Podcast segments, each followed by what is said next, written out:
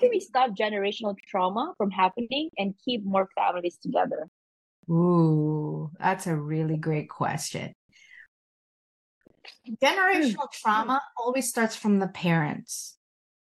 So as parents, we, you know, especially when two people are having a really, they're really struggling in their relationship, they don't realize that their energy, their words, their behavior is being absorbed by the little people that watch you. You are their teacher. Yeah, and you're, that is so look at what you are teaching your children.